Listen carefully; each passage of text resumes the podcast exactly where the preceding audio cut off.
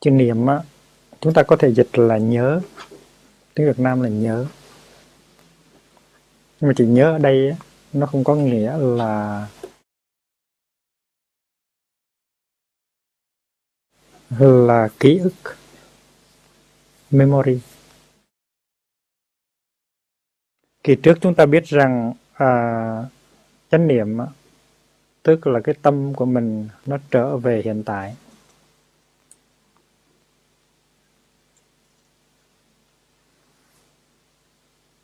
Và mình biết được những cái gì đang xảy ra trong cái giờ phút hiện tại. Và vì vậy cho nên à, niệm không có nghĩa là nhớ tưởng tới quá khứ và nhất là đánh mất mình à, ở trong quá khứ. Không phải là nhớ tới một điều gì. Nếu chúng ta viết chữ niệm thì chúng ta thấy rằng là cái phần trên đó, nó có nghĩa là bây giờ. Còn cái phần dưới nó có nghĩa là cái tâm của chúng ta cái tâm của chúng ta nó trở về cái giây phút hiện tại. Và như vậy chúng ta có thể định nghĩa chánh niệm là cái tinh lực cái năng lượng có thể nhận diện được bất cứ cái gì đang xảy ra trong giờ phút hiện tại. Bây giờ và ở đây. Và những cái đó nó xảy ra trong bốn lĩnh vực. Và chỉ có bốn lĩnh vực thôi. Trước hết là lĩnh vực của thân của thân thể. Tiếp theo là lĩnh vực của cảm thọ.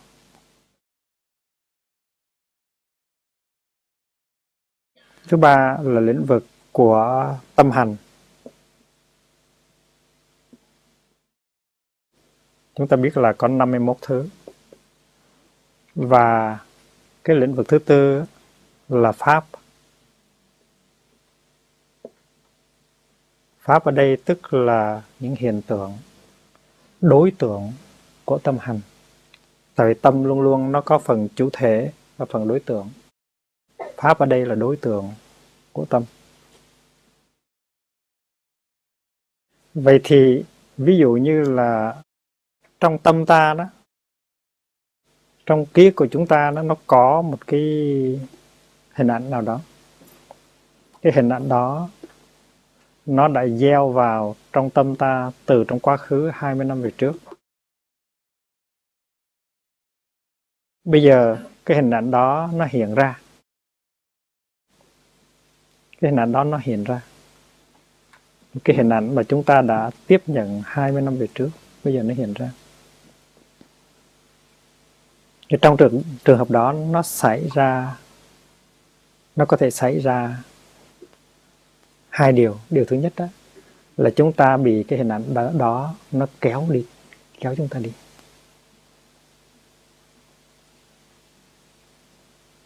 và chúng ta phiêu lưu vào trong thế giới của quá khứ hình ảnh đó giống như một bóng ma nó tới, như là một viên cảnh sát tới, nó áp đảo, áp dẫn chúng ta đi.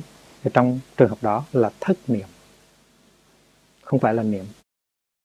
Đó là đó là nhớ, nhưng không phải là nhớ theo chánh niệm. Thì hình ảnh đó có thể áp dẫn chúng ta trở về quá khứ, hay là áp dẫn chúng ta phiêu lưu vào tương lai và chúng ta tự đánh mất ta. Chúng ta không còn có mặt ở trong dấu hiện tại nữa. Thì cái đó gọi là thất niệm. Thất niệm tức là sự trái chống lại với chánh niệm. Trái lại nếu hình ảnh đó từ trong tiềm thức từ trong vô thức mà từ trong tàng thức mà nó phát hiện ra mà mình mỉm cười với nó mình nói à ta chào ngươi à, bonjour thì cái đó chúng ta vẫn an trú trong hiện tại. Chúng ta đón tiếp nó. Chúng ta đem nó trở thành ra một cái hiện tượng của hiện tại. Nó là một hình ảnh của quá khứ. Nhưng bây giờ đây chúng ta có chánh niệm trong ta. À, ta không cần phải xua đuổi nó. Nó nằm ở trong ta. Nó là người khách của ta. Ta biết ta là chủ. Nó là khách. Và chúng ta cười nhìn nó và cười và nhận diện ra nó. Trong trường hợp đó, nó không kéo ta được về quá khứ, hay là nó không có áp dẫn chúng ta phiêu lưu vào tương lai, thì trong trường hợp đó là có chánh niệm. Thành có chánh niệm tức là có chủ quyền, và không có chánh niệm tức là đánh mất chủ quyền. Cho nên chúng ta có thể nói rằng chánh niệm là cái năng lực, năng lượng, nó giúp cho chúng ta là ta nó giúp cho chúng ta có mặt trong cuộc đời, trong giờ phút hiện tại để tiếp xúc với sự sống chân thực. Và nếu không có chánh niệm, thì ta không còn là ta nữa. Chúng ta hãy tưởng tượng có một cái ngôi nhà mà không có chủ. Ngôi nhà đó nó sẽ tan hoang. Không có chủ thì không có ai chăm sóc uh, quét tước dọn dẹp nhổ cỏ. Nhà đó làm nhà hoang. Thì con người của chúng ta gồm có bốn phần. Thân thọ tâm pháp là một ngôi nhà. Mà nếu chúng ta không có mặt thì chúng ta để cho cái ngôi nhà đó nó tan hoang. Cái thân của chúng ta nó bể rạc. Cái thọ chúng ta đầy dậy những khổ đau. Cái tâm của chúng ta chỉ toàn là cỏ rác của sự buồn phiền. Và cái pháp của chúng ta toàn là những phiền não. Và vì vậy cho nên chúng ta phải có mặt. Thì cái căn nhà của chúng ta, cái khu vườn của chúng ta mới trở nên một cái căn nhà và khu vườn tươi mát. Nó đem lại cái niềm an lạc cho chính chúng ta và cho những người xung quanh ta.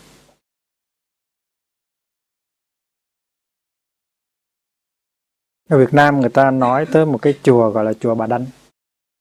Không biết chùa Bà Đanh nó nằm ở đâu, tôi cũng chưa biết. Nhưng mà chùa Bà Đanh có nghĩa là cái chùa mà không có ai chăm sóc hết. Theo nguyên tắc, mỗi người tu là một ngôi chùa.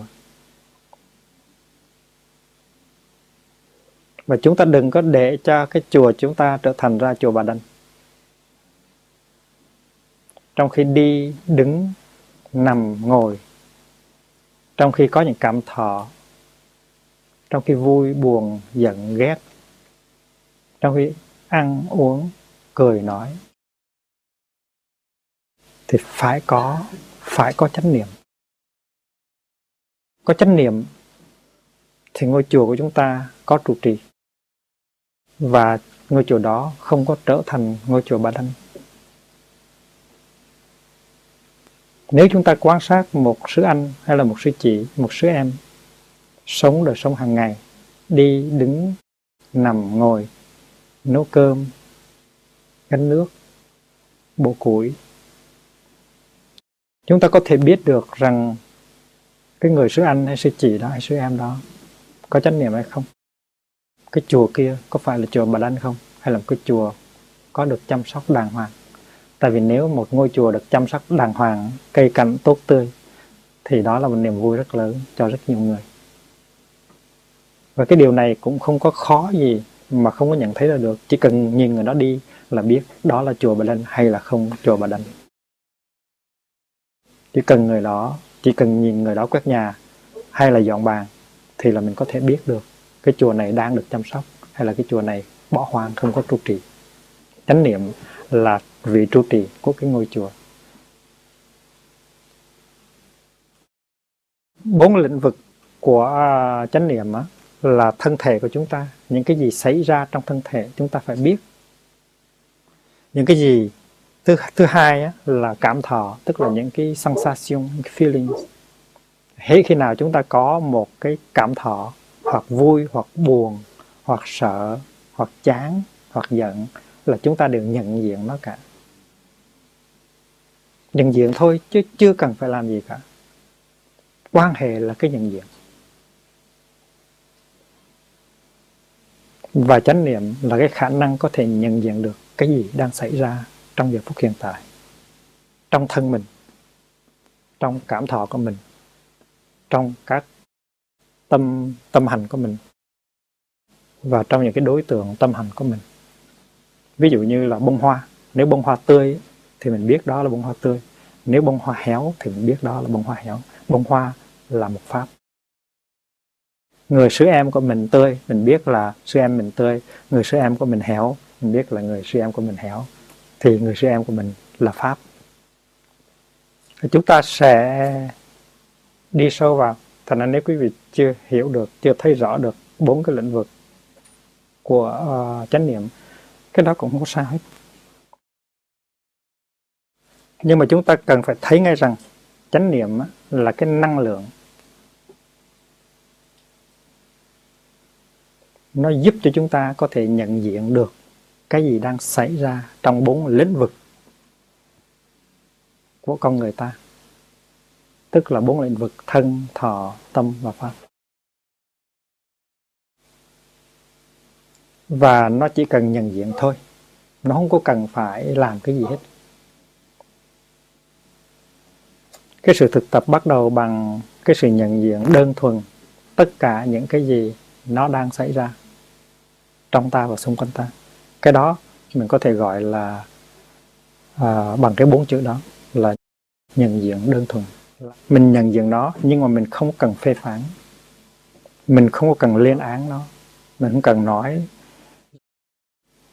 cái đó nó xảy ra mình đáng làm cho mình xấu hổ, mình buồn bã hay là mình vui mừng. Mình không cần phải làm như vậy. Bông hoa tươi thì mình nói rằng bông hoa tươi, bông hoa héo thì mình nói là bông hoa héo. Đây là cái tâm giận hờn của mình đang xảy ra thì mình nói đây là có một cái tâm giận hờn đang xảy ra trong tôi. Không có cần phải có mặc cảm. Không có cần phải tranh đấu. Không cần phải đè nén nó tất cả bí quyết của sự thực tập là ở chỗ đó. Còn nếu mình thấy mình có cái tâm niệm giận hờn, nó phát khởi, mà mình xấu hổ, mà mình muốn tranh đấu, mình muốn dẹp nó, mình muốn đàn áp nó, thì cái đó không phải là chánh niệm. Chánh niệm như một bà mẹ. Đứa con của mình tươi mát thì mình vẫn thương đứa con của mình khóc và khổ đau, mình cũng thương. Tất cả những gì xảy ra ở trong bốn lĩnh vực của con người của mình đều được, đều phải được săn sóc bởi chánh niệm. Như nhau. Nó đẹp, mình cũng săn sóc. Mà nó không đẹp, mình cũng săn sóc.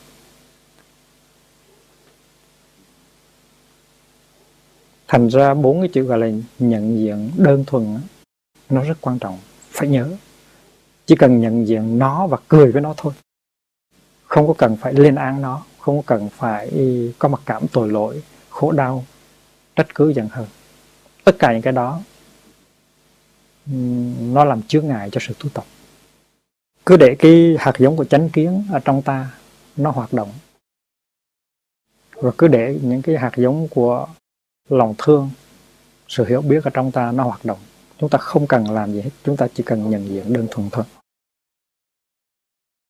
trong lĩnh vực uh, thân thì trước hết là chúng ta nhận diện rằng có cái thân của chúng ta đây có cái thân thể của chúng ta đây. Thường mà cô chân dụng nghiêm trước khi cô dạy mình à, làm những cái động tác chánh niệm thì cô hay nói rằng là à, bây giờ chúng ta hãy thở vào và thở ra và ý thức về cái thân thể của chúng ta thở vào tôi biết là cái thân của tôi nó đứng ở đây. Thở ra tôi biết cái thân tôi nó nó đứng ở đây. Thì đó tức là nhận diện cái sự có mặt của cái thân thể mình. Có nhiều khi mình đi phiêu lưu và mình mình uh, trở nên xa cách đối với bản thân của mình.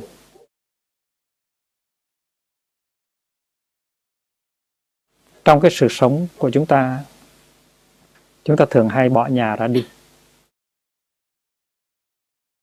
Một đứa con đau khổ, nó bỏ gia đình nó ra đi.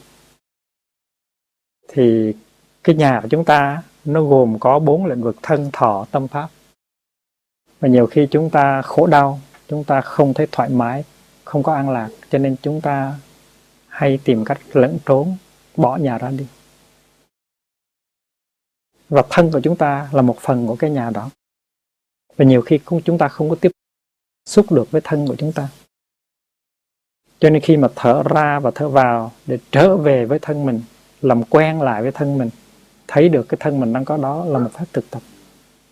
Đó là một sự trở về. Rồi thì trong cái lĩnh vực cảm thọ của chúng ta đó, cũng vậy, là có những cái cảm thọ nó làm chúng ta đau xót, thành chúng ta chạy trốn cảm thọ của chúng ta những cái lo, những cái buồn, những cái giận, những cái khổ, thành chúng ta cũng không dám trở về để làm quen, để ôm lấy những cảm thọ của chúng ta. Chúng ta luôn luôn muốn chạy trốn. Thành ra chánh niệm trước hết là cái sự trở về. Trở về với thân mình. Rồi sẽ trở về với những cảm thọ của mình, tất cả những cái tâm hành của mình và những cái đối tượng của nó nhưng mà bây giờ chúng ta đang nói về thân. Thì trong kinh à, thân hành niệm kinh này có ở trong à, tạng Pali cũng như là trong tạng Hán. Trong bộ kinh Majjhima Nikaya Trung A Hàm. Thì buộc dạy chúng ta trở về với thân, làm quen với thân nhận diện tất cả những cái yếu tố của thân. Trước hết mình nhận diện cái sự có mặt của thân mình. Có thể là trong tư thế đứng, trong tư thế ngồi, trong tư thế nằm, trong tư thế đi. Đó là một sự trở về đích thực. Rồi mình có thể nhận diện từng cái phần của thân thể mình. Tôi đang thở vào và biết và tiếp xúc với tóc trên đầu của tôi. Tôi đang thở ra và cười với tóc trên đầu của tôi tóc trên đầu của tôi nó đã bắt đầu bạc. Và tôi mỉm cười với cái màu tiêu muối của tóc tôi. Tất cả những cái đó là cái sự trở về để làm quen làm quen lại với một người bạn cũ. Chính là cái nhà của mình chính là thân của mình. Rồi mình từ từ mình đi xuống trán. À, tôi đang thở vào và trở về và tiếp xúc với cái trán của tôi. Tôi đang thở ra và mỉm cười với cái trán của tôi. Trán của tôi chưa có nét nhăn hoặc là trán của tôi đã bắt đầu có những nét nhăn.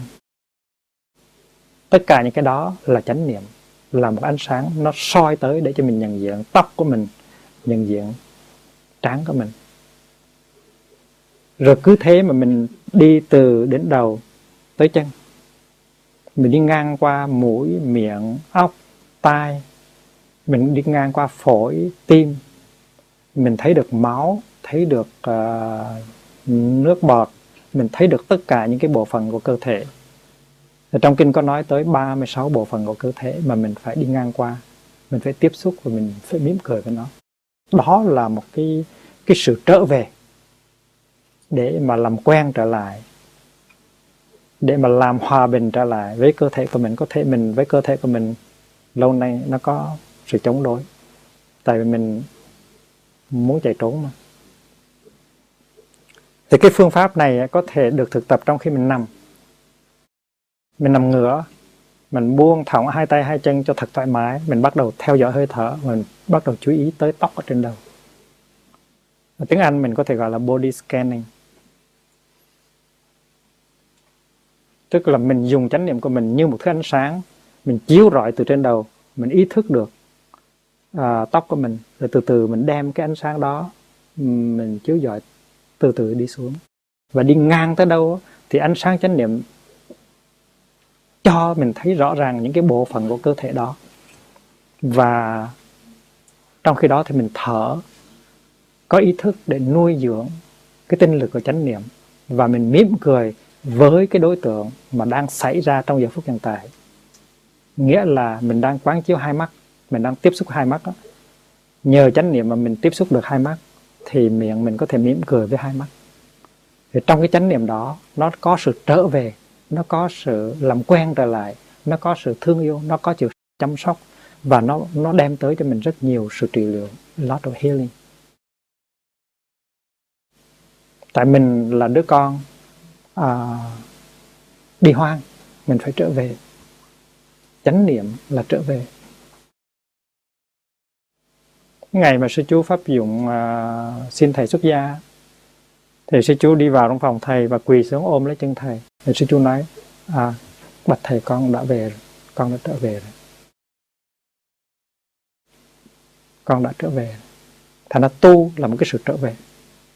Mình trở về với mình với gốc rễ của mình với cha ông của mình với gia đình tâm linh của mình. Mình là đứa con trai đã đi lang thang trong bao nhiêu năm tháng và tu có nghĩa là trở về. Cái điều này nó cũng đúng với pháp ứng. Nó cũng đúng với ờ, thoại nghiêm.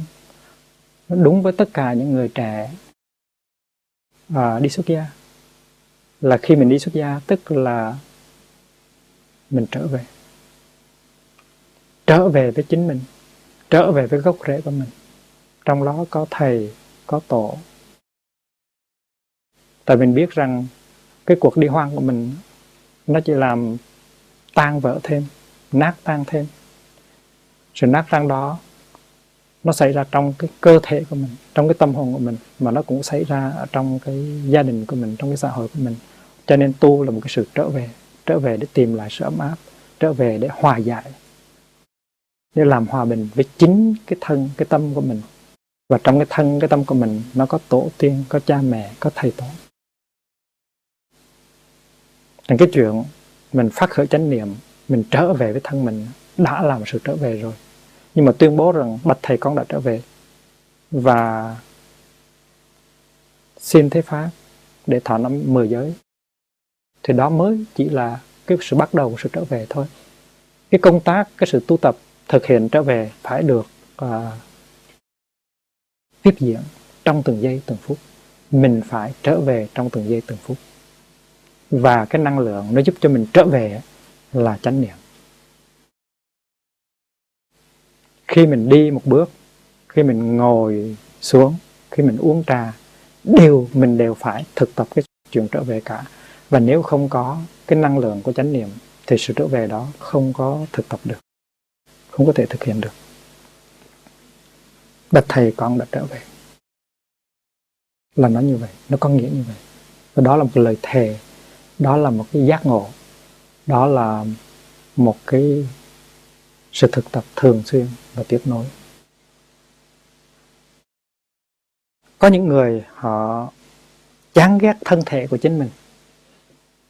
Họ cảm thấy thân thể là một cái, là một cái chướng ngại vật.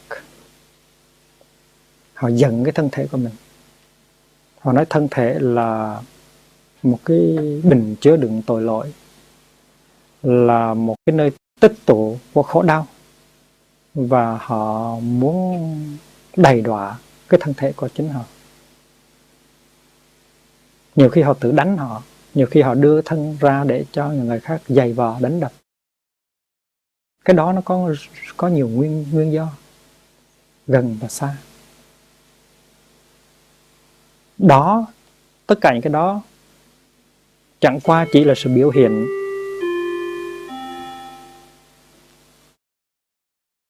Của một, của cái tình trạng đi hoang mà thôi. Khi mà mình đã đi hoang rồi đó, thì mình không có nhận ra được cái nhà của mình nữa, không có nhận ra được cái chùa của mình nữa. Cái nhà mình tan hoang, cái chùa mình là chùa bà đanh.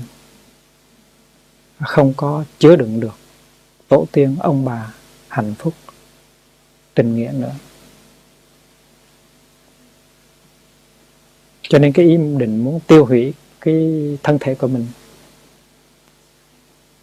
nó có nguồn gốc ở nơi cái chuyện phiêu lưu, bỏ nhà ra đi, đứng về phương diện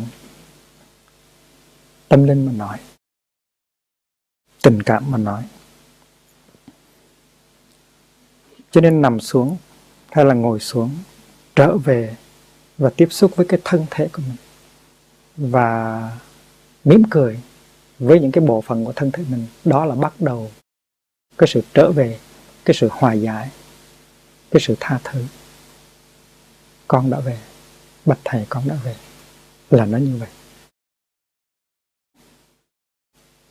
Sau đó buộc dạy rằng, ví dụ có một cái người nông dân leo lên trên gác nhà và khiêng xuống một cái bao hạt giống.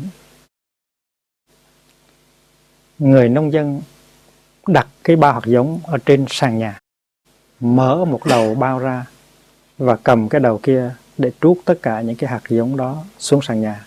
Người nông dân nói, đây là hạt bắp, đây là hạt đậu, đây là hạt vừng, đây là hạt này, đây là hạt kia.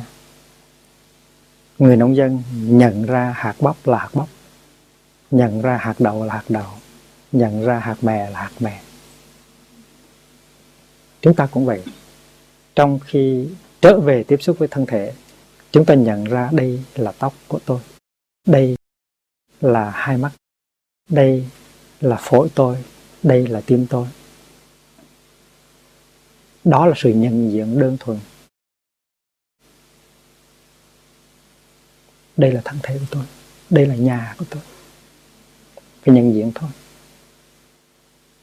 Thì trong cái trong cái ví dụ đó, chúng ta thấy được cái lòng từ bi của Bụt. Chúng ta chỉ cần trở về để nhận diện thân thể của chúng ta và nhận diện cho thật kỹ từng bộ phận của thân thể đó. Chúng ta lâu nay đã đầy đọa chính cái thân thể của chúng ta. Chúng ta lâu nay đã bỏ nhà đi hoang và bây giờ phải trở về. Nếu không trở về được với thân thể thì làm sao trở về được với cảm thọ, với tâm tư? Cho nên trở về thân thể là quan trọng.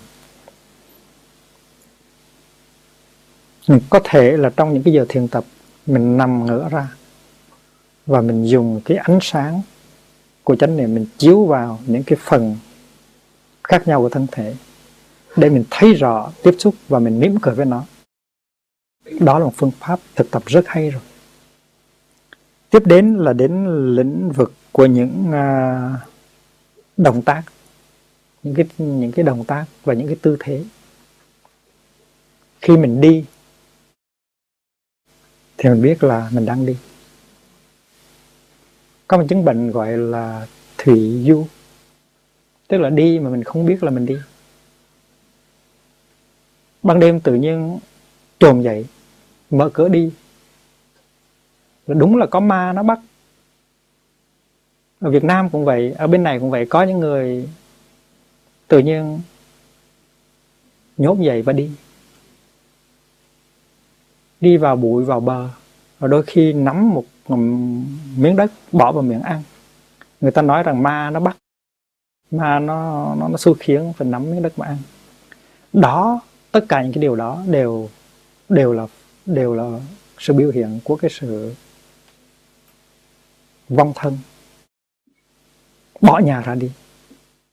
Năm ngoái chúng ta đã nói rất nhiều về cái tình trạng cô hồn mỗi chúng ta có cái hạt giống cô hồn ở trong người. Mỗi chúng ta thỉnh thoảng có cái khuynh hướng muốn bỏ nhà ra đi bỏ cha bỏ mẹ bỏ thầy bỏ bạn bạn ra đi. Hạt giống cô hồn nó lớn lên và chính nó đẩy chúng ta đi. Chúng ta làm một kẻ thủy du đi mà không biết là mình đi đâu. Thuyền ơi thuyền theo gió hãy lên lên, đi đâu cũng được miễn là đừng có về nhà thôi. Lũ chúng ta lạc loài năm bảy đứa. Bị quê hương ruồng bỏ giống nòi khinh. Biển vô tận xá gì phương hướng nữa thuyền ơi thuyền, theo gió hãy lên lên. Tôi nói mà nếu quý vị mà nghe bốn câu đó mà thấy hay tức là quý vị có hạt giống của hồn ở trong lòng. Ít nhiều chúng ta đều đã là những cái đứa con đi hoang và tu học, tức là sự trở về không phải là chỉ trong nửa đêm mà chúng ta thức dậy rồi chúng ta đi mộng du thủy du mà thôi. Ban ngày cũng vậy. Ban ngày chúng ta đi ra nhà bếp, chúng ta đi lên thiền đường, chúng ta đi xuống cái phòng của chúng ta chúng ta cũng đi như vậy. Tức là chúng ta đi không có chánh niệm.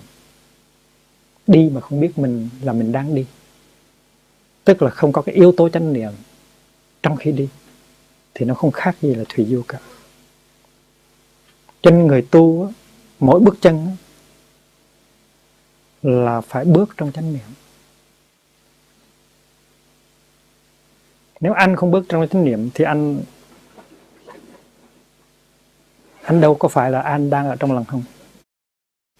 tới lần hồng á tức là mỗi bước chân anh á, nó đưa anh vào tình độ. Mà sở dĩ anh đi vào tình độ là tại vì có chánh niệm. Mỗi bước chân đi vào tình độ, mỗi cái nhìn thấy được pháp thân. Tại vì khi mình nhìn mình nhìn với chánh niệm, cho nên mình thấy được cái màu nhiệm của sự sống trong giây phút hiện tại. Khi đi thì mình biết là mình đi, chỉ cần biết là mình đang đi thôi. Và tự nhiên, cái bước chân của mình nó trở nên thanh thản nó có sự an lạc không cần làm gì hết. Có chánh niệm, thì chánh niệm nó chuyển nó chuyển hóa liền. Mình đang đi như bị ma đuổi, tự nhiên chánh niệm nó tới với mình. Và bước chân của mình trở nên khoan thai. Và cái sự an lạc, cái sự thảnh thơi tự nhiên nó đến một cách rất là đơn giản thành ra sự nhận diện đơn thuần rằng a à, mình đang đi như bị ma đuổi. Không cần trách cứ không cần chê bai. Tự nhiên cái bước chân của mình nó thảnh thơi trở lại. Khi đứng mình cũng đứng trong chánh niệm. Đứng đứng ở trong cái hàng để chờ đến cái lượt mình múc tô cháo. Thì trong khi đứng đó, mình không có phiêu lưu. Mình không có bay phiêu lưu trên trời, hoặc là trên vùng, trong cái vùng suy tư. Mình không có bị phiêu lưu trong quá khứ, trong tương lai. Mình đứng là mình đứng ngay tại đó. Mình đứng trước một sư anh, mình đứng sau một sư chị mình biết cái chỗ đứng của mình, và mình biết rằng chánh niệm là một cái tinh lực nó đang có mặt trong mình. Thì khi mình đứng đó, mình có an lạc, mình có hạnh phúc cái sự kiện tôi đang đứng đây giữa các bạn tu của tôi trong một khung cảnh thanh tịnh an lạc giúp chúng tôi trở về với nguồn gốc. Cái điều đó nó đã có thể đem tới sự an lạc hạnh phúc rồi. Không có cần phải làm cái gì cả. Tôi đang đứng đây và tôi biết rằng tôi đang đứng đây. Chỉ có như vậy thôi. Đi đứng, nằm, ngồi trong chánh niệm vào ra cười nói tưởng đoan nghiêm. Nếu có chánh niệm niệm đó, thì tự nhiên khi mình đi mình đứng mình nằm mình ngồi mình đi ra đi vô mình cười mình nói là cái chánh niệm đó nó được biểu hiện ra ngoài. Ở trong có chánh niệm trong tâm có chánh niệm thì ngoài cái tướng của mình nó sẽ đoan nghiêm đoan nghiêm, nghĩa là nó đẹp. Nó đoan trang, nó đẹp đẽ. Người ta thấy đây là một người học trò của Bụt. Người ta thấy đây là Bụt. Và người ta nhận diện đây không phải là một con ma. Còn nếu trong tâm không chánh niệm mà ngoài thân không có cái sự đoan nghiêm, thì mình biết đây là chùa Bà Đanh là nhà bỏ hoang làm con ma rồi. Và vì vậy cho nên à, sống ở trong một cái đại chúng tu học á, là chúng ta phải được có cơ hội nhắc nhủ để trở về chánh niệm. Cho nên tiếng chuông điện thoại cũng giúp ta trở về chánh niệm. Tiếng đồng hồ cũng giúp ta trở về chánh niệm. Bút tranh của người bạn tu cũng giúp ta trở về chánh niệm và cái cách đi ra đi vào của người sư anh hay người sư chị cũng giúp ta trở về chánh niệm. Và đến lượt ta ta cũng phải làm chung chánh niệm cho tất cả những cái người khác xung quanh ta. Khi chúng ta cúi xuống,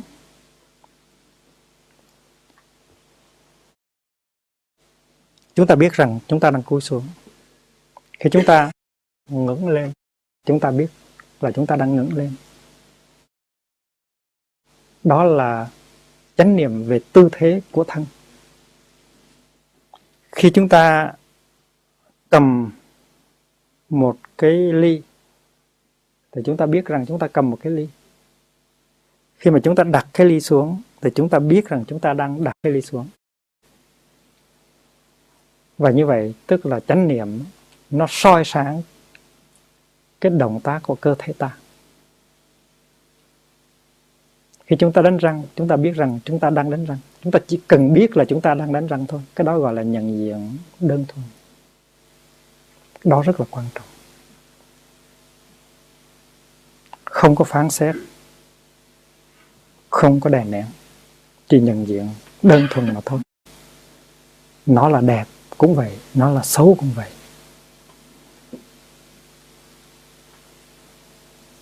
Nó là bồ đề cũng vậy, mà nó là phiền não cũng vậy. Khi có một tâm niệm từ bi, chúng ta nói có một tâm niệm từ bi. Khi có một tâm niệm giận hờn, chúng ta nói có một tâm niệm giận hờn. Nhưng đó là đứng về phương diện tâm hành. Chúng ta đang ở trong cái lĩnh vực của thân.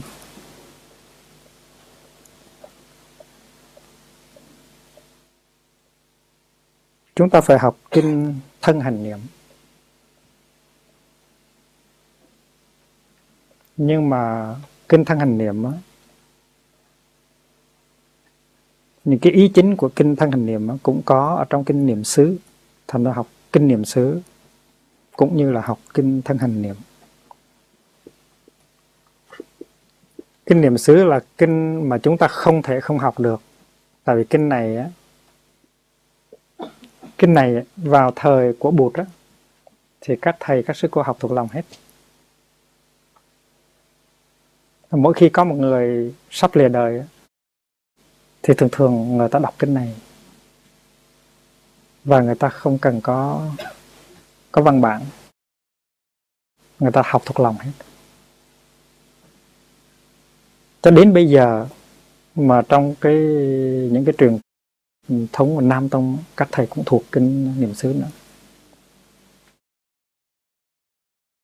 Kinh niệm xứ nó có ở trong uh, trung bộ kinh Majjhima Nikaya kinh số 10 và kinh niệm xứ cũng có ở trong uh, Hán Tạng.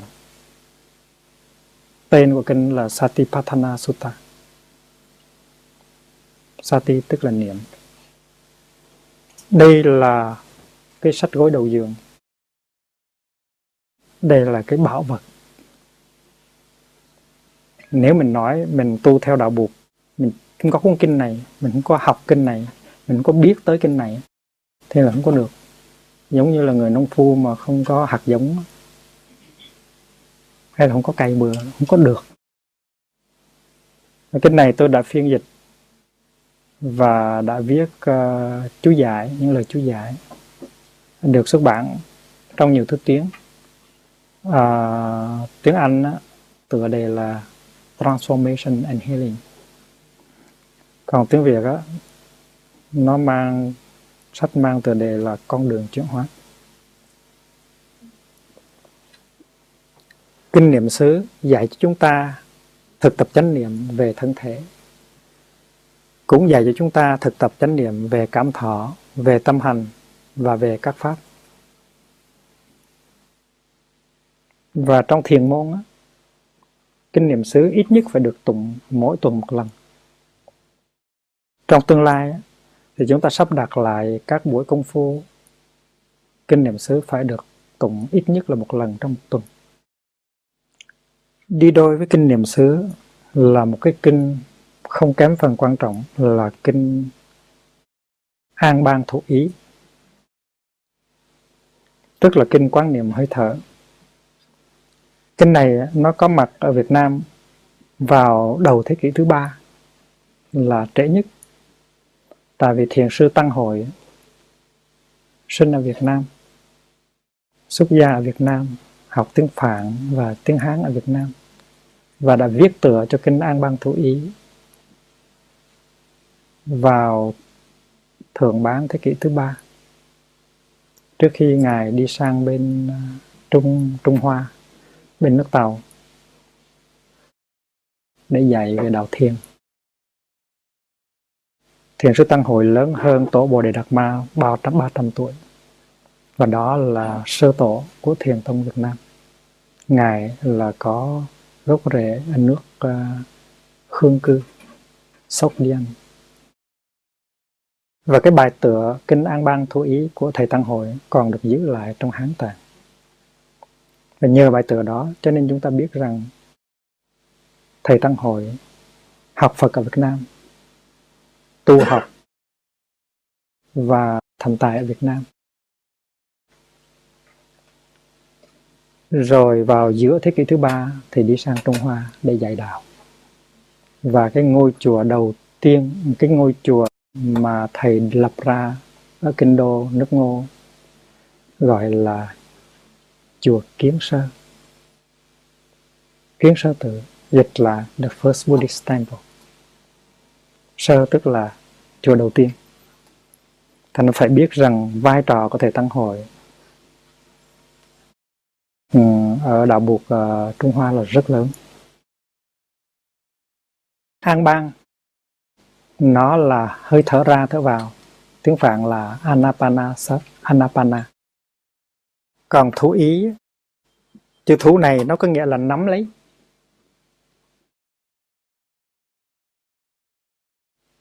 Ý tức là cái tâm của mình, nắm lấy cái tâm của mình. Và đó là hai chữ để dùng dịch chữ niệm ngày xưa tức là thực tập chánh niệm về sự thở ra thở vào thành ra kinh an ban thủ ý dịch cho đủ là nhập tức xuất tức niệm tức là kinh quán niệm về hơi thở vào và hơi thở ra. Tức là hơi thở. Bây giờ tiếng việt là kinh quán niệm hơi thở. Kinh An Ban Tự Ý, tôi cũng có dịch ra tiếng Việt và đã chú giải rất kỹ lưỡng. Và cố nhiên, nếu mình là người tu mà muốn thật sự tu học thì không có thể nào thiếu được những cái văn kiện như vậy. Đó là những cái pháp bảo. Cái ngày mà tôi phát triển ra kinh a bằng thủ Ý, thì tôi mừng giống như là người vừa mới tìm ra được một kho vàng mình phải biết rằng mình may mắn lắm, mình có phước lắm, mình mới có thể gặp được những cái kinh như vậy mà nhất là khi đã có người dịch cho mình, chú dạy cho mình in cho mình, đưa tới cho mình. Mà mình không có biết sử dụng thì thiệt là mình con nhà giàu mà đi ăn mày. Cùng với hai kinh này có một cái kinh rất ngộ, gọi là kinh người biết sống một mình tiếng Phạn là Badekarata Sutta. Có người dịch là kinh nhất già hiền giả, nhưng mà dịch như vậy là sai. Nhất già là một đêm vì hiền giả một đêm. Cái đó là tài không hiểu ý à, ý kinh. Phải dịch là kinh ừ, người biết sống một mình. Biết sống một mình đó nghĩa là biết nuôi dưỡng chánh niệm. Không có đánh mất mình. Kinh này có nhiều có nhiều bản lắm. À, có tới năm sáu bản mà cùng một cùng một cái cùng cùng cái ý này trong trung bộ Majjhima Nikaya cũng như là trong uh, trung A Hàm đó mỗi kinh mỗi mỗi bộ có bốn năm kinh nói về cái chủ đề này. Tức là cái chủ đề biết sống một mình. Sống một mình ở đây tức là sống có chánh niệm. Có những người không thể sống một mình. Có những người chỉ có thể sống với một kẻ khác. Kẻ khác ở đây có thể là là phim trưởng. Kẻ khác đây có thể là tiểu thuyết kẻ khác đây có thể là tivi tức là không có một cái cái đối tượng nó dẫn dắt mình thì mình chết quay mình không có sống được. Nếu mà mình ở không thì chắc là mình chết. Cho nên mình phải lấy điện thoại lên để nói nói với bất cứ ai. Hoặc là không nói điện thoại được ai cũng đi khỏi, thì là mình phải vặn tivi ra và nếu tivi không có cái gì hết á thì là mình phải đi kiếm một cái tờ báo. Nếu không có tờ báo thì đi tìm một cuốn, cuốn tiểu thuyết. Luôn luôn là phải có một cái vật để nó giúp cho mình đứng vững. Nếu không thì mình té nhào mình không có xương sống. Sống một mình nghĩa là không cần những cái thứ đó. Mình tự mình là mình có đủ niềm vui có đủ sự sống có đủ xương sống thì trong các kinh đó buộc có nói rằng đi vào trong rừng á, mà sống xa cách xã hội không có ai sống với mình cả. Chưa chưa phải là sống một mình đích đích thực. Nếu trong khi ở trong rừng mình vẫn à, nghĩ tới quá khứ nghĩ tới tương lai cái đó buộc dạy là sống hai mình. Cái chữ là của ngài. Cái đó là sống hai mình dầu là anh ở trong rừng không có bóng người, anh vẫn sống hai mình như thường. Còn nếu anh đi vào trong chợ, mà nếu anh có chánh niệm, anh biết được những cái gì xảy ra trong giây phút hiện tại, cái tinh lực của chánh niệm nó tỏa sáng, nó cho anh biết anh đang đi, đang đứng, đang nói, đang cười. Lúc đó là anh sống một mình. Thành ra kinh đó là một kinh rất là quan trọng. Kinh người biết sống một mình. Đây là cái văn kiện cổ nhất của nhân loại nói về cái nghệ thuật sống trong giây phút hiện tại. Sống trong giây phút hiện tại. Với cái tinh lực của chánh niệm. Và kinh này tôi cũng đã dịch và đã chú giải. Ba kinh này nó giống như là ba cái chân vạc.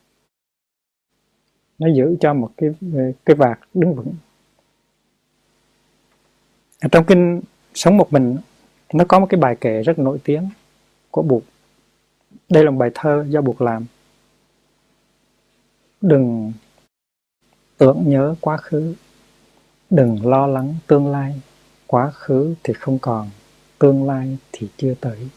Kẻ thức già an trú vững chãi và thảnh thơi. Trong giờ phút hiện tại, hãy tin tiếng hôm nay, kéo ngày mai không kịp cái chết đến bất ngờ không thể nào mặc cả. Người nào trong đêm ngày biết sống trong chánh niệm thì như lai gọi là người biết sống một mình. Đó là bài thơ của buộc làm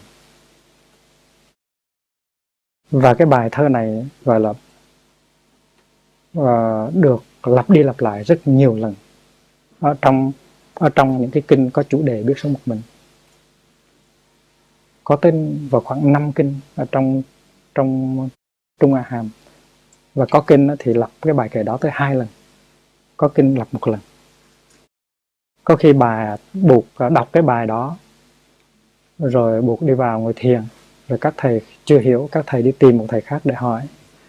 Có khi buộc à, đọc xong rồi buộc giảng giải thế nên ngày xưa buộc cũng dùng thi ca để mà dạy đạo, chứ đâu phải là ngày hôm nay mình mới làm trường đó thi kể.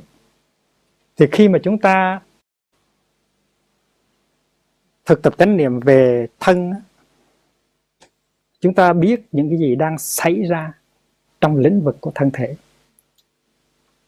Chúng ta nhận diện thân thể của chúng ta với những cái bộ phận của thân thể ta. Chúng ta nhận diện những cái tư thế của thân thể chúng ta, những cái động tác của thân thể ta, đi đứng, nằm, ngồi cúi xuống co lên. Những cái động tác của thân thể ta, lau nhà, rửa chén, vân vân.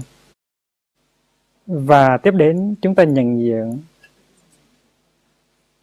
những cái yếu tố nó tạo thành ra cái thân thể ta, như là đất, nước, hơi nóng và không khí, gọi là tứ đại Mahabhuta đất nước.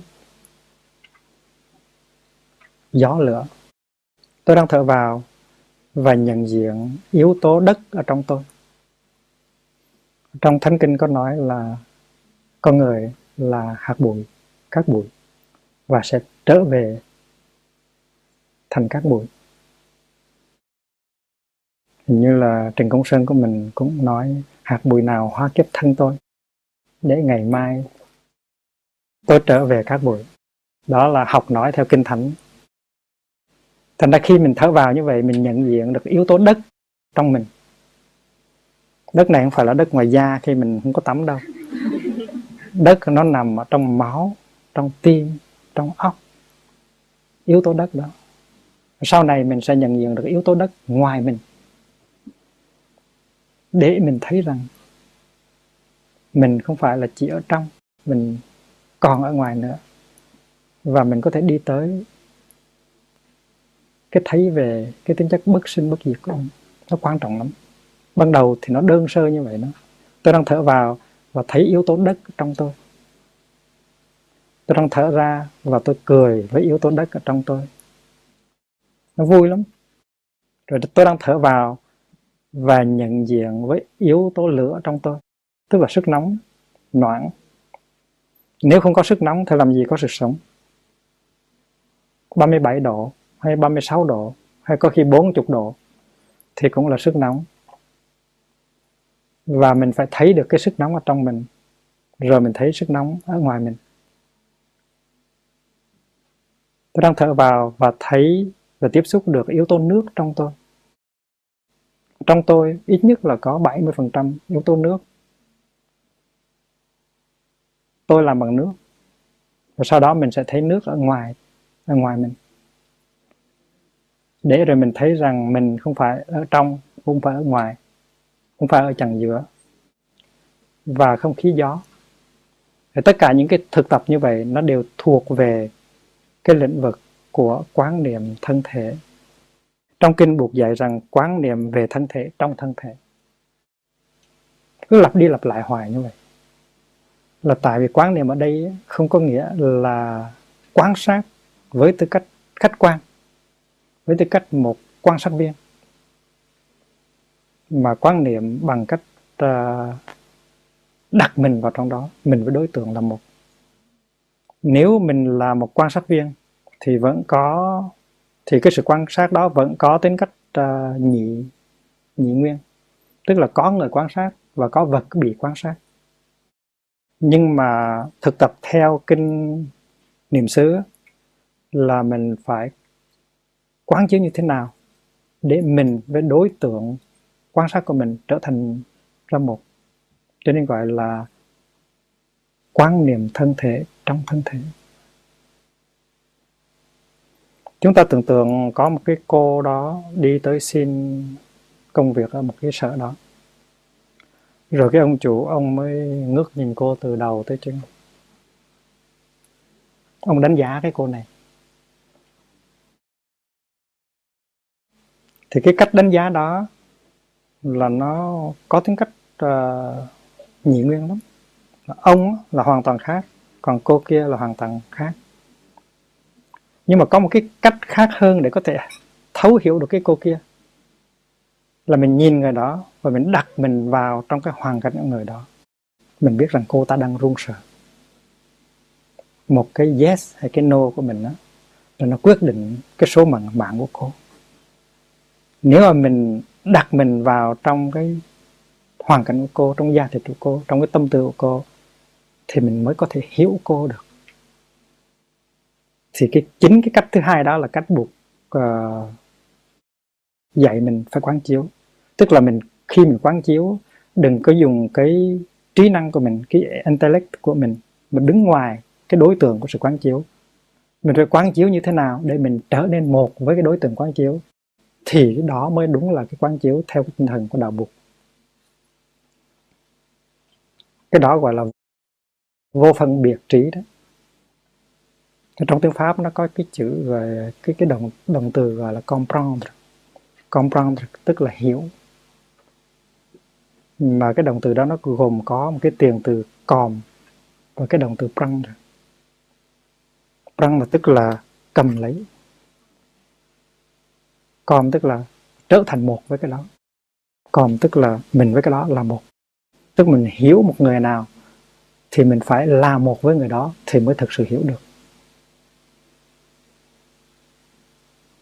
Thì đó nó cũng nằm ở trong cái tinh thần quán chiếu của đạo buộc quán niệm thân thể trong thân thể quán niệm cảm thọ trong cảm thọ cảm quán niệm tâm hành trong tâm thành luôn luôn buộc lặp đi lặp lại như vậy. Có một lần tôi tự hỏi một thầy uh, tới từ uh, Sri Lanka tôi hỏi tại sao phải lặp lại. Quán niệm thân thể trong thân thể thì thầy nói là như vậy để cho người ta chú ý rằng đây là thân thể chứ không phải là là tâm là tâm hành hay là cảm thọ. Tôi nói không có đúng theo thầy thì nói là quan niệm thân thể trong thân thể, nghĩa là đây là quan niệm về thân thể, chứ không phải là quan niệm về những cái khác. Nói như vậy tức là không hiểu được cái ý của buộc ý của buộc là trong cái quan niệm, mình phải lấy đi cái ranh giới giữa cái chủ thể và cái đối tượng. Bất cứ một sự thâm hiểu nào nó cũng được thực hiện trong cái tinh thần đó nếu mình không đi vào xương thịt của kẻ khác, thì không thể nào hiểu được kẻ khác. Trong lĩnh vực quan niệm thân thể và thân thể, buộc có thêm, buộc có đặt cái đối tượng hơi thở.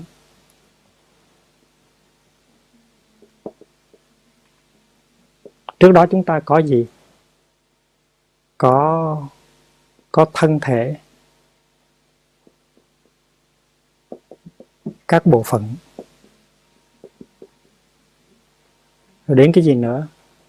Những à, tư thế. Những cái động tác. Những cái yếu tố về tứ đại. Và bây giờ chúng ta thấy hơi thở. Hơi thở theo kinh niệm xứ là nó thuộc về cái lĩnh vực của thân. Và khi mà chúng ta quán niệm về hơi thở tức là chúng ta đang nằm ở trong lĩnh vực quan niệm thân thể trong thân thể. Tại vì hơi thở nó có liên hệ tới ờ, phổi tới những bắp thịt ừ, của hoàn cách mô. Thành ra nó có cái có cái nền tảng rất là rất là lớn rất là vững trong lĩnh vực của cơ thể. Cho nên đặt hơi thở vào cái lĩnh vực của cơ, cơ thể là đúng nhưng mà hơi thở, đồng thời còn là một cái cầu nó bắt từ thân sang tâm. Và vì vậy cho nên hơi thở có chánh niệm, nó giúp chúng ta phát khởi chánh niệm và nó giúp cho chúng ta duy trì chánh niệm một cách rất là mầu nhiệm. Cái người nào mà có chủ tâm tu học mà không có nắm được cái phương pháp quán niệm hơi thở thì người đó, khó thành công lắm. Mình phải học, mình phải nắm cho vững phương pháp thở mới thành công được. Trong khi mình quán niệm về thân thể, các bộ phận thân thể, về các tư thế, các động tác và tứ đại trong thân thể, mình, nếu mình biết sử dụng hơi thở có ý thức thì mình thành công gấp trăm lần, gấp ngàn lần. Nó giúp mình duy trì được cái đối tượng mà mình đang quan chiếu. Nó nuôi dưỡng chánh niệm, đừng để cho cái chánh niệm nó nó tan loạn. Hơi thở, có khi là đối tượng đơn thuần của chánh niệm. Hơi thở có khi mang theo nó một cái đối tượng khác, giống như là một cái xe vận tải chở theo một ít vật liệu để cất nhà. Tại vì có khi chúng ta dùng hơi thở làm đối tượng của chánh niệm. Ví dụ như là chánh niệm là cái vòng tròn này. Và cái hơi thở là đối tượng. Còn cái chánh niệm của chúng ta là cái chủ thể. Tôi đang thở vào. Và tôi biết rằng tôi đang thở vào. Tôi đang thở ra. Và tôi biết rằng tôi đang thở ra.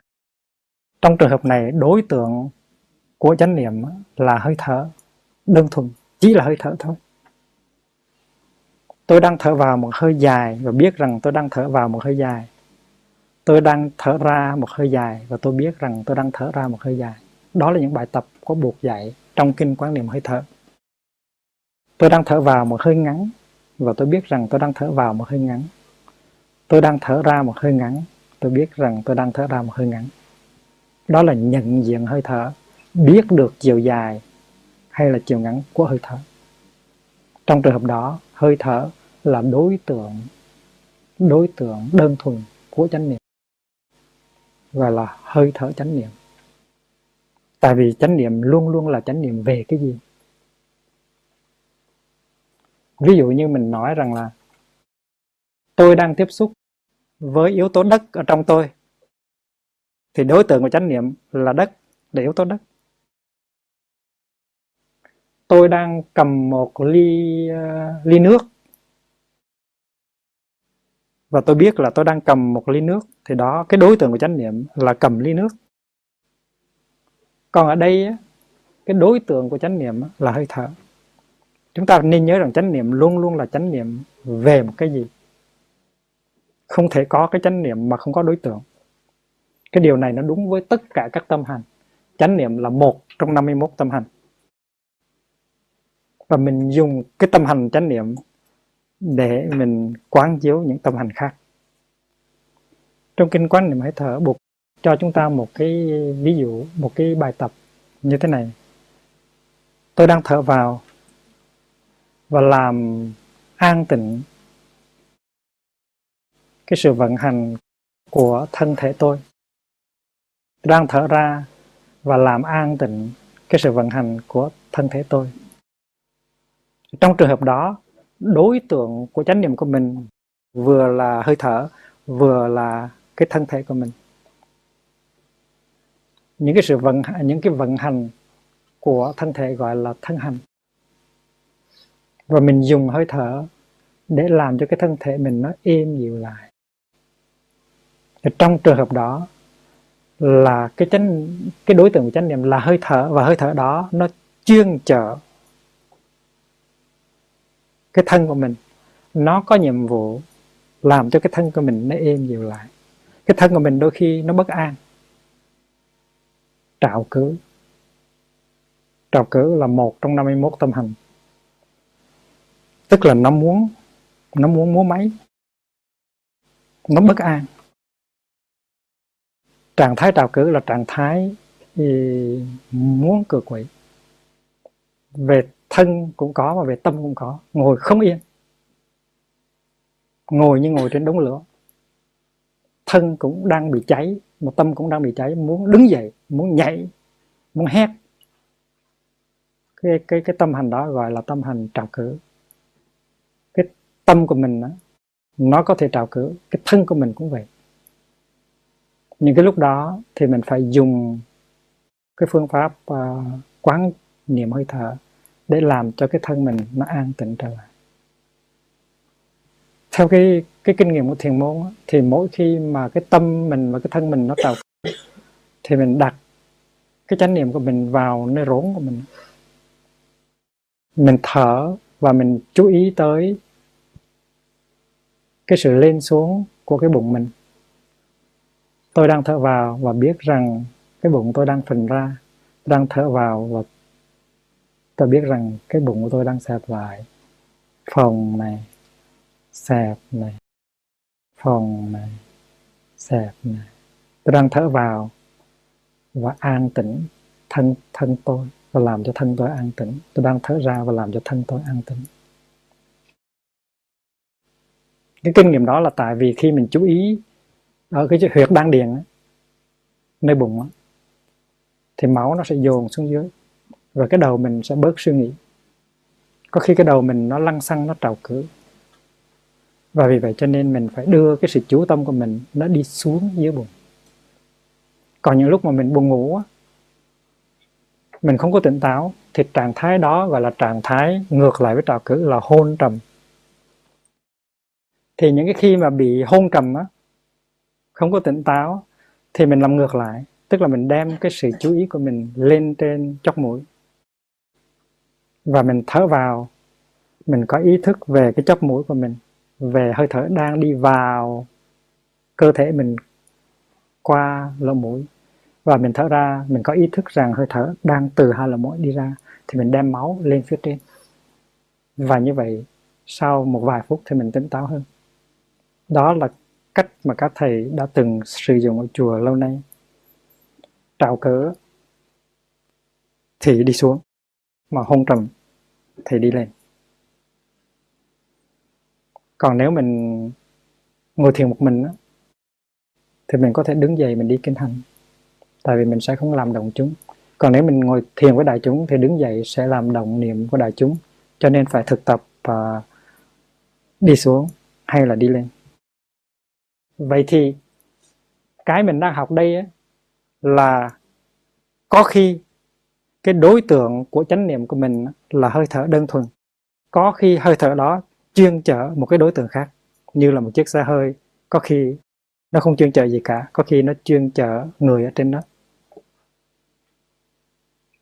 Ví dụ như mình giận, thì mình có thể thực tập tôi đang thở vào và biết rằng tôi đang giận. Tôi đang thở ra và tôi đang mỉm cười với cái giận của tôi thì trong trường hợp đó đối tượng của chánh niệm vừa là hơi thở mà vừa là một cái tâm hành. Nhưng mà chúng ta đang đang ở trong lĩnh vực uh, quan niệm về thân thể. Kỳ trước chúng ta đã nói tới như lý tác ý. Như lý tác ý tức là chúng ta để ý tới những cái đối tượng mà nó có thể giúp ta đi về hướng chánh niệm đi về hướng tu tập đi về hướng hiểu biết và thương yêu. Ví dụ như là khi mà chúng ta nghe một tiếng chuông thì chúng ta trở về cái hơi thở chánh niệm chúng ta mỉm cười thì tiếng chuông nó là một yếu tố nó giúp cho chúng ta có như lý tác ý.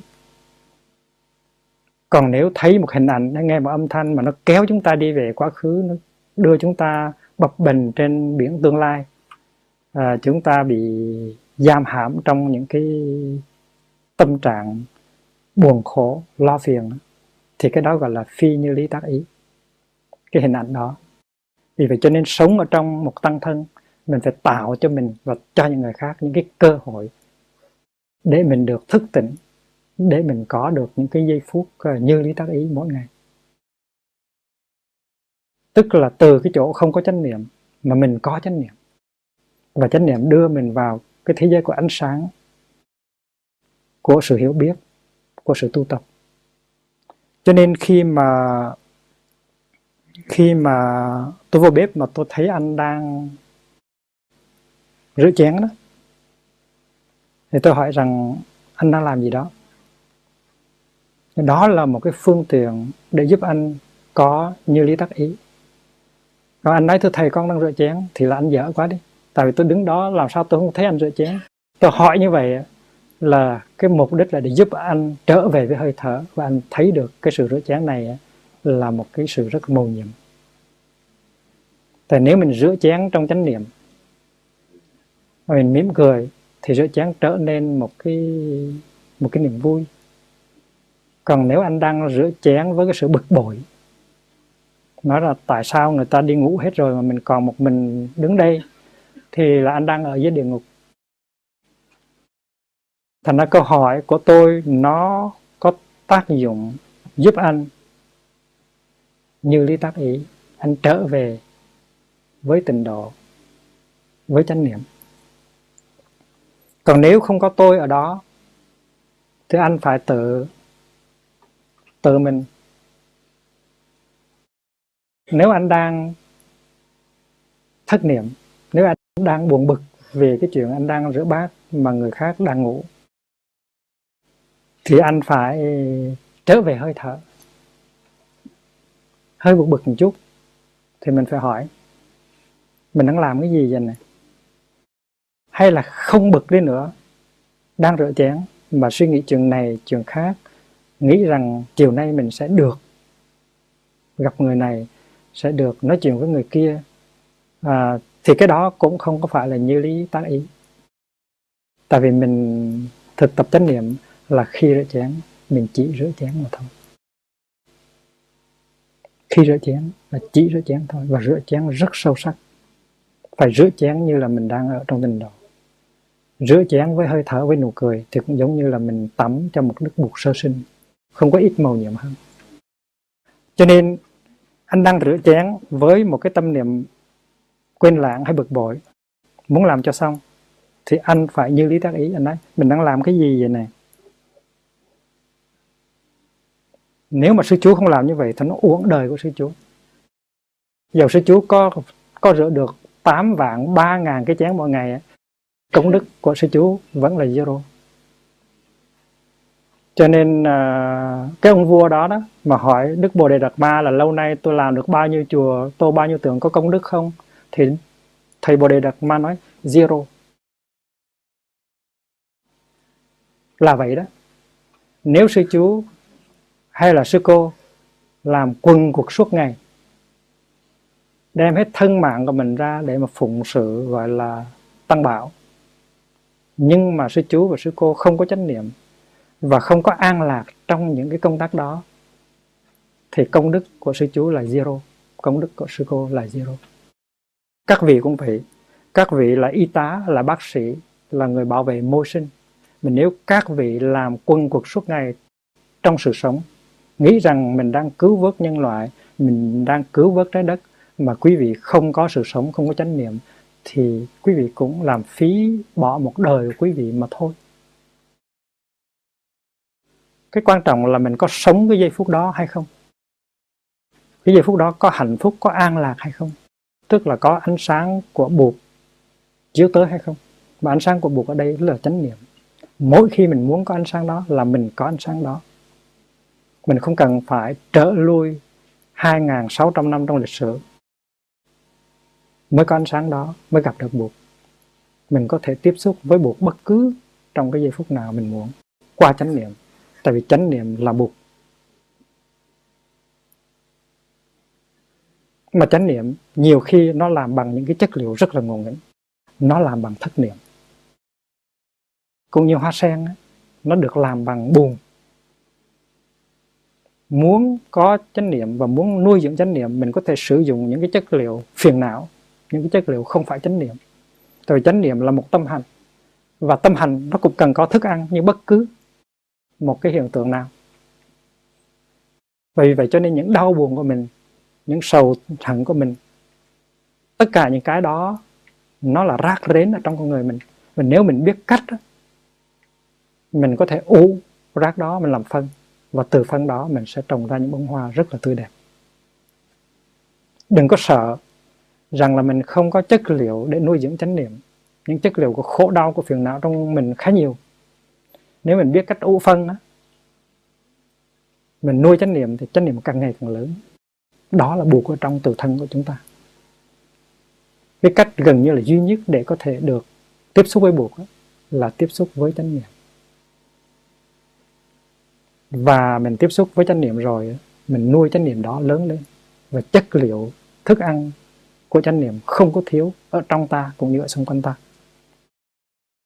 Cho nên, sư chị, khi mà lau nhà thì sư chị phải hỏi, mình đang làm cái gì gì vậy nè? Tự nhiên lau nhà nó trở thành một niềm vui rất lớn.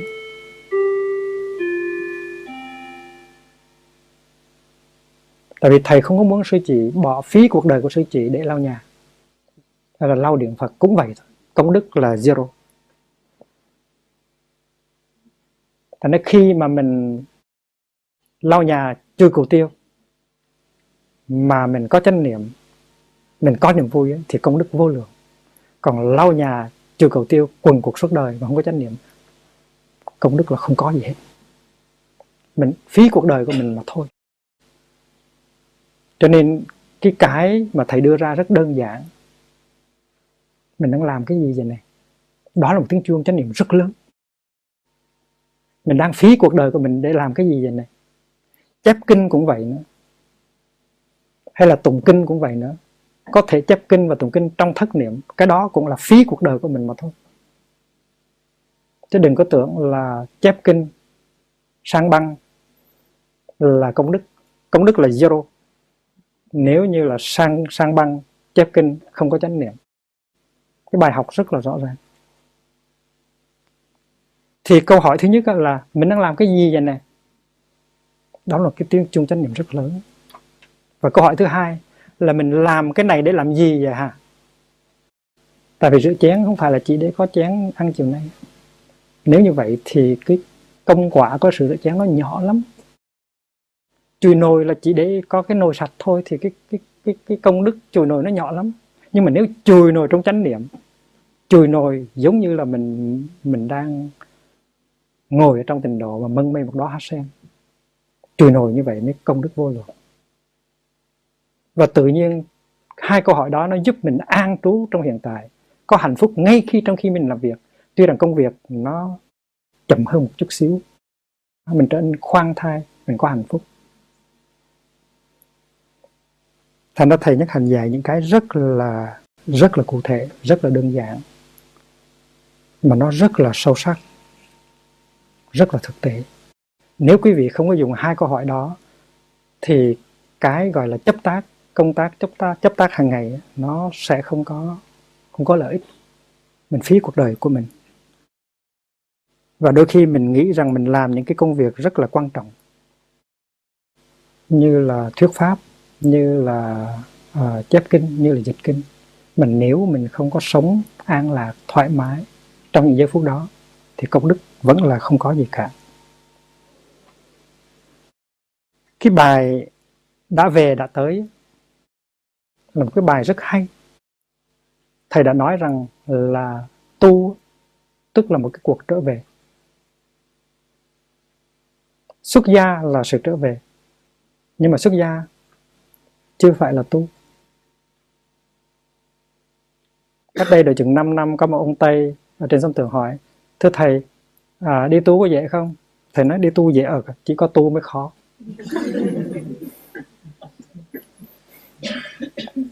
Thì đi tu nghĩa là mình phát nguyện trở về. Và con đường về phải có đèo có suối mình phải leo tuy rằng có đèo, có suối cần phải leo, nhưng mà mình có thể leo một cách rất là hạnh phúc. Mình leo chung. Chúng ta có thể leo núi thứ chung với nhau. Mỗi bước chân đi nó đem tới bao nhiêu hoang lạc, bao nhiêu hạnh phúc. Mà núi thứ đâu cần phải đi qua ấn độ mới có. Núi thứ là đây. Thầy trò đi thiền hành với nhau. Những bước chân thảnh thơi có khả năng an trú trong hiện tại thì ở đây là núi thứ. Chúng ta làm chung với nhau và chúng ta nâng đỡ nhau cái quan trọng là chúng ta có cái ý chí, có cái nguyện vọng, có cái ước muốn làm chừng đó.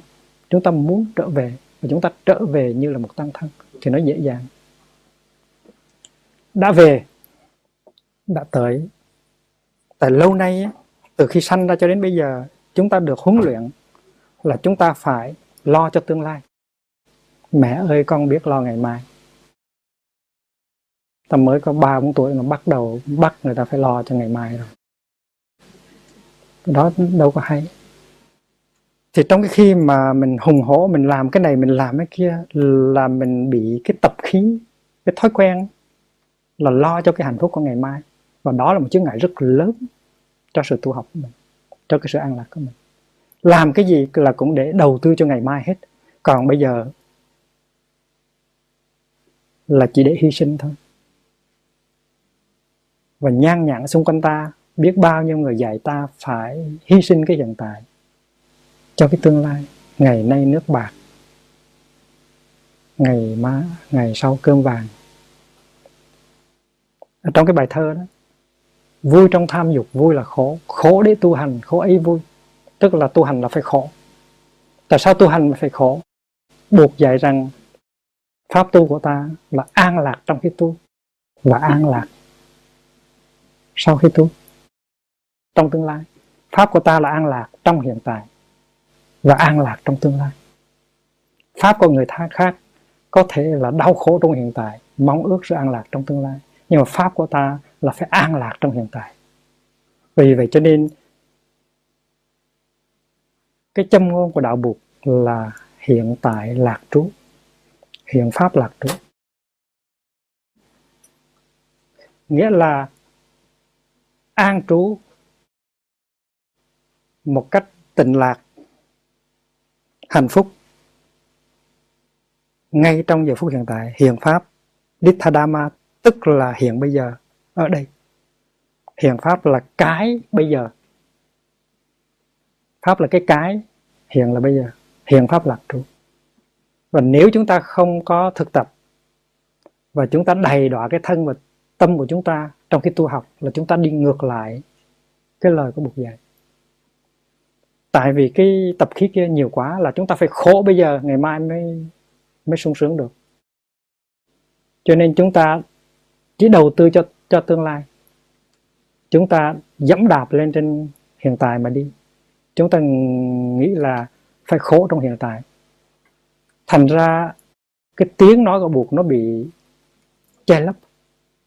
Chúng ta phải cố gắng để mà đem lại cái phương châm tu học đích thực của đạo Bụt cho chúng ta và cho những người xung quanh. Hiện pháp lạc trú. Anh tu học như thế nào mà anh có an lạc và hạnh phúc ngay trong giờ phút hiện tại thì cái tu học mới đúng. Còn nếu anh đầy đọa thân xác anh anh đầy đọa tâm hồn anh anh khổ, thì anh đi sai con đường. Cho nên khi mà quét nhà, hay là nấu cơm, hay là gánh nước hay là chùi nồi thì mình phải làm như thế nào để có hạnh phúc để có an lạc ngay trong giờ phút đó. Và vì vậy cho nên à, chúng ta phải tổ chức như thế nào chúng ta phải sắp đặt như thế nào để chúng ta có thể làm được những công tác đó à, một cách à, thoải mái đừng có gấp gáp.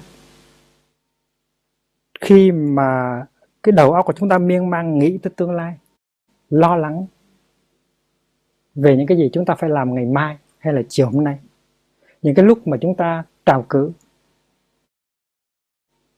Những lúc mà chúng ta không có an trú được trong hiện tại chúng ta biết rằng chúng ta đang đi lạc đường thì chúng ta phải lập tức nắm lấy cái bài bài kể đó thực tập. Đã về đã tới. Tại vì nhà của mình đó, là hiện pháp là bốn lĩnh vực thân thọ tâm pháp phải trở về lập liền tức. Tại vì tu là một sự trở về bước một bước đi thì thở vào nói là đã về. Bước một bước khác, đã tới. Đã về. Đã về. Đã tới. Đã tới. Thì tự nhiên bao nhiêu cái dự án, bao nhiêu cái sự rong rối của tâm tâm lý, nó đều cắt đứt hết. Và mình bước những bước chân thẫn thờ trở lại. Chuyện này, việc này, phương pháp này có thực tập thực tập trong khi mình ngồi ngồi thiền. Trong khi mình đi thiền trong khi mình ăn cơm, trong khi mình uống nước, trong khi mình làm việc, trong khi ngồi với thầy, ngồi với bạn. Và người ta thấy rõ ràng là mình có cái khả năng an trú trong hiện tại, có khả năng có hạnh phúc trong hiện tại. The capacity to be happy in the present moment. Đó là một cái đáng ca ngợi nhất. Cái người mà không có khả năng có hạnh phúc trong hiện tại, người đó rất là nghèo. Người đó giàu có trương mục đầy đầy tiền, người đó cũng là một người rất đau khổ. Chỉ có những người có khả năng ngồi, có khả năng đứng, có khả năng đi, có khả năng nằm trong hiện tại, mỉm cười với những cái gì đang xảy ra trong hiện tại. Chỉ có những người đó mới thực sự có hạnh phúc. Mà buộc là một người như vậy. Ngài chỉ cần đi bộ thôi mà đi bước nào là tới bước đó. Đi mà không cần tới. Ừ, tại vì mỗi bước chân đều đưa mình tới tới hết. Mỗi bước chân đưa mình tới hiện tại. Đó là phép thiền hành của chúng ta. Cho nên quý vị về lần hồng á, mà nếu không thực tập thiền hành á, thì quý vị đâu có về lần hồng. Tuy ở làng hồng mà kỳ thực ở chỗ khác. Mỗi bước chân của mình, dầu là mình đi vào bếp hay là đi đi sang cầu tiêu? Mình cũng phải đi, nhưng mình đi trên tịnh độ. Mỗi bước chân đi vào tịnh độ. Cái bài tụng là để nhắc mình, chứ không phải là một lời cầu nguyện. Chúng ta phải tu, chúng ta đừng có nhờ buộc tu dùng. Và khi mình được làm thì giả cho thầy. Thì mình biết rằng cái cái mà lời lạc nhất khi được làm thị giả là được đi với thầy được ngồi với thầy được uh, thấy thầy làm cái này làm cái kia.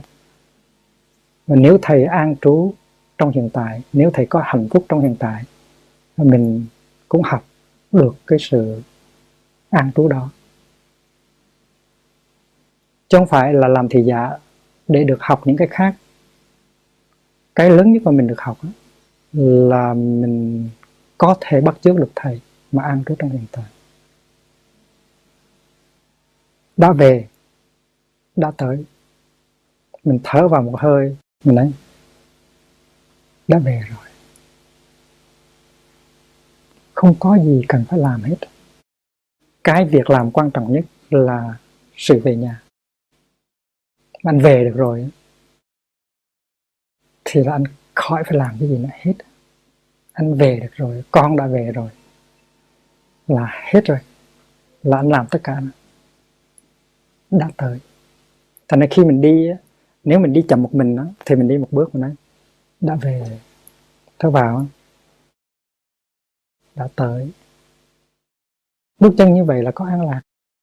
Bước chân trở về là có an lạc thì là mỗi bước chân đi vào tình độ là nó như vậy. Cũng là cái đất này nhưng mà người khác đang bước trên địa ngục. Nhưng mà mình đang bước trên tình độ là tại mình đã về.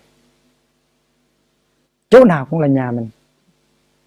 Đại thiên xa giới ngoài hà xứ bất vi gia. Trong cái thế giới tam thiên đại thiên này, chỗ nào không phải là nhà của mình? Đó là hai câu thơ của một thiền sư đời lý. Hà xứ bất vi gia, chỗ nào không phải là quê hương của mình? Nếu mà mình đi với chúng, mà chúng đi mau hơn, thì mình có thể thở vào một hơi, mình bước hai hay ba bước. Đã về đã về đã về. Thở ra, đã tới đã tới đã tới. Nếu mình đi như vậy là đi thiền hành là một cái festival, là một cái cuộc vui. Mình bước lên, mình leo lên núi thiêu thú thì mình cũng bước như vậy. Mà mình bước trên đồi mê rắc mình cũng bước như vậy. Và buộc đang đi với mình. Cái điều đó là điều rất rõ. Là tại vì chánh niệm đang ở trong mình. Tức là buộc đang đi với mình. Có những người đang sống cái thời của buộc đó, sống với buộc, nhưng mà không có đi với buộc. Là tại vì những người đó không có khả năng, có chánh niệm có những người đã xuất gia rồi mà cuối cùng ra đời, bỏ buộc đi sang giáo phái khác. Thì những người đó sống ở đời buộc nhưng mà không gặp buộc. Còn mình sống vào thời này, mình có thể gặp buộc bất cứ lúc nào nếu mình biết thực tập chánh niệm. Đã về, đã tới, nó đem lại cho mình rất nhiều hạnh phúc rồi. Chứ đừng có nói là phải thực tập nhiều hơn. Rồi sau khi mà thực tập 5 phút 10 phút rồi thì mình có thể bây giờ, ở đây, khi mà mình thở vào, mình nói, bây giờ bây giờ, thở ra ở đây ở đây. Nhưng mà đây không phải là mình, không phải là con vẹt. Nếu mình nói, bây giờ bây giờ, ở đây ở đây, thì là mình là con vẹt. Cái vấn đề là mình phải làm sao để cho mình an trú ở cái giây phút hiện tại mới gọi là bây giờ. Có nhiều người niệm buộc là như vậy đó. Niệm buộc như một con vẹt. Thì niệm 36 vạn tiếng công đức là zero. Cho nên cái chữ bây giờ ở đây á, mà nếu quý vị uh, làm làm mà không có chánh niệm không có thực tập thì chỉ bằng ta thâu vào trong một cái băng cassette để nó phát ra cho có công đức vì vậy cho nên mình không có nên làm cái máy cassette. Mình, khi mình thở vào mình nói bây giờ bây giờ thì mình thấy rất rõ mình an trú trong giây phút hiện tại. Và mình an trú ở đây, mình đang ở làng hồng, thì làng hồng là tình độ của mình. Chừng nào mình về úc sẽ hay. Chừng nào mình về úc thì úc là tình độ của mình. Còn bây giờ mình ở làng hồng thì làng hồng là tình độ của mình. Chừng nào mình về houston thì houston là tình độ của mình. Còn bao bao giờ mình còn ở làng hồng thì làng hồng còn là tình độ của mình và bây giờ và ở đây nó cũng như là đã về, đã tới. Nó không có khác gì hết á. Bản chất nó chỉ là chánh niệm thôi. Nó là sự trở về. Có thể khi mình thực tập đã về, đã tới, mình về mới có ba chục phần trăm. Tại mình còn luyến tiếc, sơ sơ ở quá khứ, ở tương lai. Nhưng mà càng thực tập, mình về càng nhiều. Và đến khi mình thực tập sang bây giờ ở đây, mình có thể về tới 8 90 phần trăm, hay là có khi 100 phần trăm đã về, đã tới. Cái bước chân mà nó thực hiện được cái sự trở về một trăm phần trăm đó là bước chân của một con tượng vương, một con voi chúa. Nó rất là mạnh. Mà bước chân của buộc là bước chân như vậy. Mỗi bước chân nó vững chãi như bước chân của con sư tử, của con voi. Mình biết là mình ở đâu. Và khi mà chúng ta thực tập được cái đó rồi đó thì cái hạnh phúc tự nhiên nó có mặt vững chãi, thảnh thơi. Đây là hai thuộc tính của niết bàn. Khi mà cái sự an lạc của niết bàn nó có mặt thì mình có cái vững chãi và mình có cái thảnh thơi. Thảnh thơi tức là không có bị ràng buộc, không có bị làm nô lệ. Nô lệ cho quá khứ, nô lệ cho tương lai, nô lệ cho sự lo lắng, buồn phiền. Mình là một con người tự do cho nên, đây là hai điều kiện của hạnh phúc. Thì chỉ cần đi như vậy thôi, là hạnh phúc nó tràn trề rồi. Và hạnh phúc đó nó nuôi dưỡng mình, nó trị liệu những cái khổ đau ở trong mình. Những khổ đau có thể được, đã được truyền cho mình từ nhiều thế hệ ông bà, tổ tiên. Và đến mình thì mình có thể chuyển hóa được. Khổ đau bao nhiêu cũng được hết á. Mình có thể tiếp, đã tiếp nhận bao nhiêu là gia sản, khổ đau của nhiều thế hệ quá khứ. Nhưng mà nếu mình biết, phát khởi chánh niệm và dùng cái năng lực chánh niệm để làm cuộc trở về, thì mình tiếp xúc được với cái hạt giống an lạc hạnh phúc ở trong bản thân của chúng ta. Và sự vững chãi thân thể đó, nó được tạo dựng, nó có mặt và nó chuyển hóa, nó trị liệu những cái niềm đau nỗi khổ của mình và lúc đó, thì lúc đó là lúc mình đã trở về rồi. Cho nên quay về nương tựa là cái sự thực. Quay về đây tức là quay về cái gốc rễ của mình. Cái gốc rễ của mình tức là buộc là pháp là tăng, nó có ở trong lòng của mình. Và nương tựa nơi đó, mình không có sợ hãi nữa. Như là một đợt sóng, một đợt sóng có lên, có xuống có xấu, có đẹp, có vào, có ra, nhưng mà đợt sống. Khi mà quay về với nước rồi, biết mình là nước rồi thì không còn sợ hãi nữa. Quay về với cái bản tánh tự tâm của mình, cái chân như, cái giác tính của mình. Tức là mình cũng có sợ, không có sợ lên cũng được mà xuống cũng được, ra cũng được, vào cũng được, sống cũng được, chết cũng được không có cái gì thêm, không có cái gì bớt hết. Cái đó gọi là quay về nương tựa.